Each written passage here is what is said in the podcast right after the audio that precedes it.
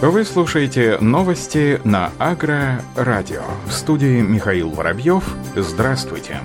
Урожайность озимых культур в некоторых южных регионах России в этом году может оказаться ниже, чем в предыдущие годы. К таким выводам пришли специалисты Института космических исследований Российской Академии Наук после проведенного анализа данных со спутников дистанционного зондирования Земли. Об этом сообщает пресс-служба ТАСС. Как отметил сотрудник Института космических исследований Российской Академии Наук Евгений Лупян, анализ данных последней декады апреля показал, что динамика динамика развития зимых культур во многих южных районах европейской части России значительно ухудшилась. Данные дистанционного зондирования Земли специалисты использовали, чтобы оценить индекс NDVI, показатели, по которому можно судить о росте и развитии зеленых насаждений. Его вычисляют по балансу инфракрасного и видимого отраженного солнечного излучения. Чем больше отражения в инфракрасной области, тем выше индекс, значит, тем лучше развивается растение. Согласно этим данным, в некоторых районах Ставропольского края Ростовской области сезонное значение NDVI стали снижаться раньше, чем в предыдущих годах, поэтому ученые считают, что урожайность озимых культур в этом году может быть ниже, чем в 2018 и 2019 годах. По данным спутникового мониторинга, в этом году на урожайность озимых культур в южных регионах России могут существенно повлиять недостаток влаги в почве и малое количество количество осадков. Тем временем жители азиатской части России ждет аномальная жара. Несколько регионов, несколько регионов РФ в ближайшие три дня окажутся в зоне аномального тепла, что связано со стационарным антициклоном. Об этом сообщил научный руководитель Гидромедцентра России Роман Вильфанд, передает информационное агентство ТАСС. По словам Романа Вильфанда, на азиатской территории в ближайшие три дня ожидается супервысокая температура. Например, в Омской области прогнозируется до плюс 31 1-36 градусов. Это примерно на 12 градусов выше нормы. Тепло будет также в Свердловской, Челябинской, Курганской областях. Там 21-27 градусов тепла, а в Тюменской области 27-32 градуса. Синоптик отметил, что аномальное тепло также прогнозируется в Томской, Новосибирской, Кемеровской областях, Алтайском крае, Хакасии, Туве. Специалисты филиала Россельхозцентра по Челябинской области выявили ряд нарушений по содержанию действующих веществ в проверенных пестицидах. Об этом сообщает пресс-служба ведомства. Согласно данным, отклонение от нормы содержания имидоклоприда, имазопира, циперметрина, дифеноконазола в препаратах составило от 1 до 80%. По сообщению Россельхозцентра, в прошлом году аграрии Челябинской области приобрели препараты Колоссаль Про, КМА и Селест Топ КС у неофициальных поставщиков. Обработка ими не дала желаемого результата, а проведенная проверка качества пестицидов показала полное отсутствие действующих веществ в препарате. Специалисты Россельхозцентра предупреждают, что показатели качества препаратов могут изменяться в процессе хранения, поэтому перед применением их нужно проверить в специализированной лаборатории. Такой контроль распространяется также и на вновь приобретенные пестициды особенно если покупка совершена у неофициального дилера. В Рязанской области полностью завершен сев сахарной свеклы. Ее посевы составили более 5000 гектаров. Об этом сообщает Министерство сельского хозяйства и продовольствия области. По оперативным данным, площадь остальных посеянных культур составляет, в том числе яровые зерновые, 303 тысячи гектаров или 95% от плана, подсолнечник 42 тысячи гектаров, 77% от плана, рапс 41 тысяча гектаров или 86% от плана. По сообщению регионального Минсельхозпрода, на 12 мая яровой сев в области проведен на 80% от запланированного. Установившаяся погода способствует активному заселению посевов льна синей льняной бложкой в Республике Крым. Об этом сообщает Россельхозцентр. По сообщению ведомства, специалисты обследовали почти 3000 гектаров посевов льна. Льняную бложку обнаружили на площади полтысячи гектаров. Средняя численность более двух экземпляров на один квадратный метр. Специалисты Россельхозцентра отметили, что это количество вредителя не опасно, однако в случае выявления численности, превышающей ЭПВ или 10 экземпляров на квадратный метр, необходимо обработать посевы согласно списку пестицидов и агрохимикатов, разрешенных к применению на территории России. Россельхозцентр рекомендует применять следующие препараты. Цепелин КЭ, Вантекс МКС, Шарпей ММ.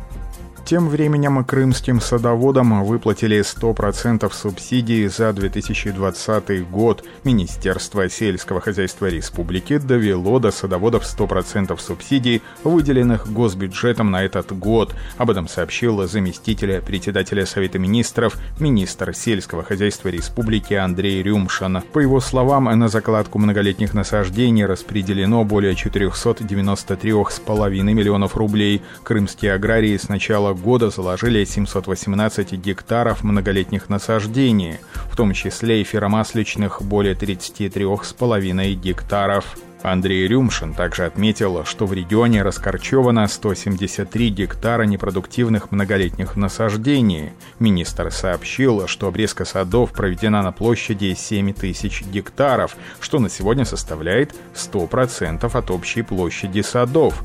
Подготовлена почва под закладку полутора тысяч гектаров многолетних плодовых, ягодных кустарниковых и эфиромасличных культур. Томская область продолжает весеннюю посевную кампанию. В регионах приступили к посадке картофеля. На данный момент этой сельхозкультурой засажено более 60 гектаров. Об этом сообщает пресс-служба Департамента по социально-экономическому развитию села Томской области. Продолжается сев яровых зерновых и зернобобовых. На сегодняшний день в области засеяно более 67 тысяч гектаров или почти 46% от плана. В 2019 2019 году на эту дату аграрии региона засеяли яровыми культурами более 22 тысяч гектаров. Продолжается сев рапса, моркови, льна, долгунца, льна масличного и однолетних трав. В целом на посевной работают 94 сельхозпредприятия Томской области, в том числе 84 задействованы на севе яровой пшеницы, овса и ячменя. В первой декаде мая в Южном и Северокавказском федеральных округах агрометеоусловия для роста и развития зерновых культур были в основном благоприятными. Об этом сообщает Гидрометцентр России. По сообщению ведомства, в истекшей декаде на большинстве полей озимых зерновых культур продолжался рост стеблей, закладка колоса. В южной половине региона началось колошение озимой пшеницы и ячменя. У ярового ячменя начался рост стебля. На полях поздних сроков сева у него наблюдалось листообразование, кущение, появились всходы сахарной свеклы, подсолнечника и кукурузы, на полях ранних сроков сева у этих культур наблюдается листообразование. Практически повсеместно продолжался сев поздних теплолюбивых культур, производилась посадка картофеля и овощей. Агрометеоусловия для проведения весенних полевых работ в течение двух-пяти дней осложнялись из-за дождей. В остальные дни они были хорошими и удовлетворительными.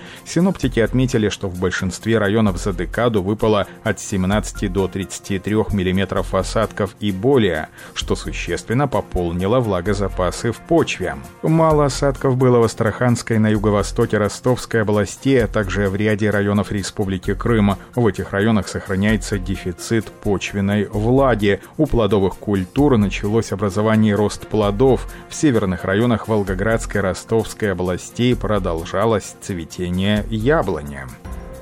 Апрельский прогноз Совекона по урожаю в 129 миллионов 800 тысяч тонн, из них 84 миллиона 400 тонн пшеницы, что на 10 миллионов тонн больше, чем в 2019 году, будет понижен. Об этом сообщил директор Совекона Андрей Сизов, передает российская газета.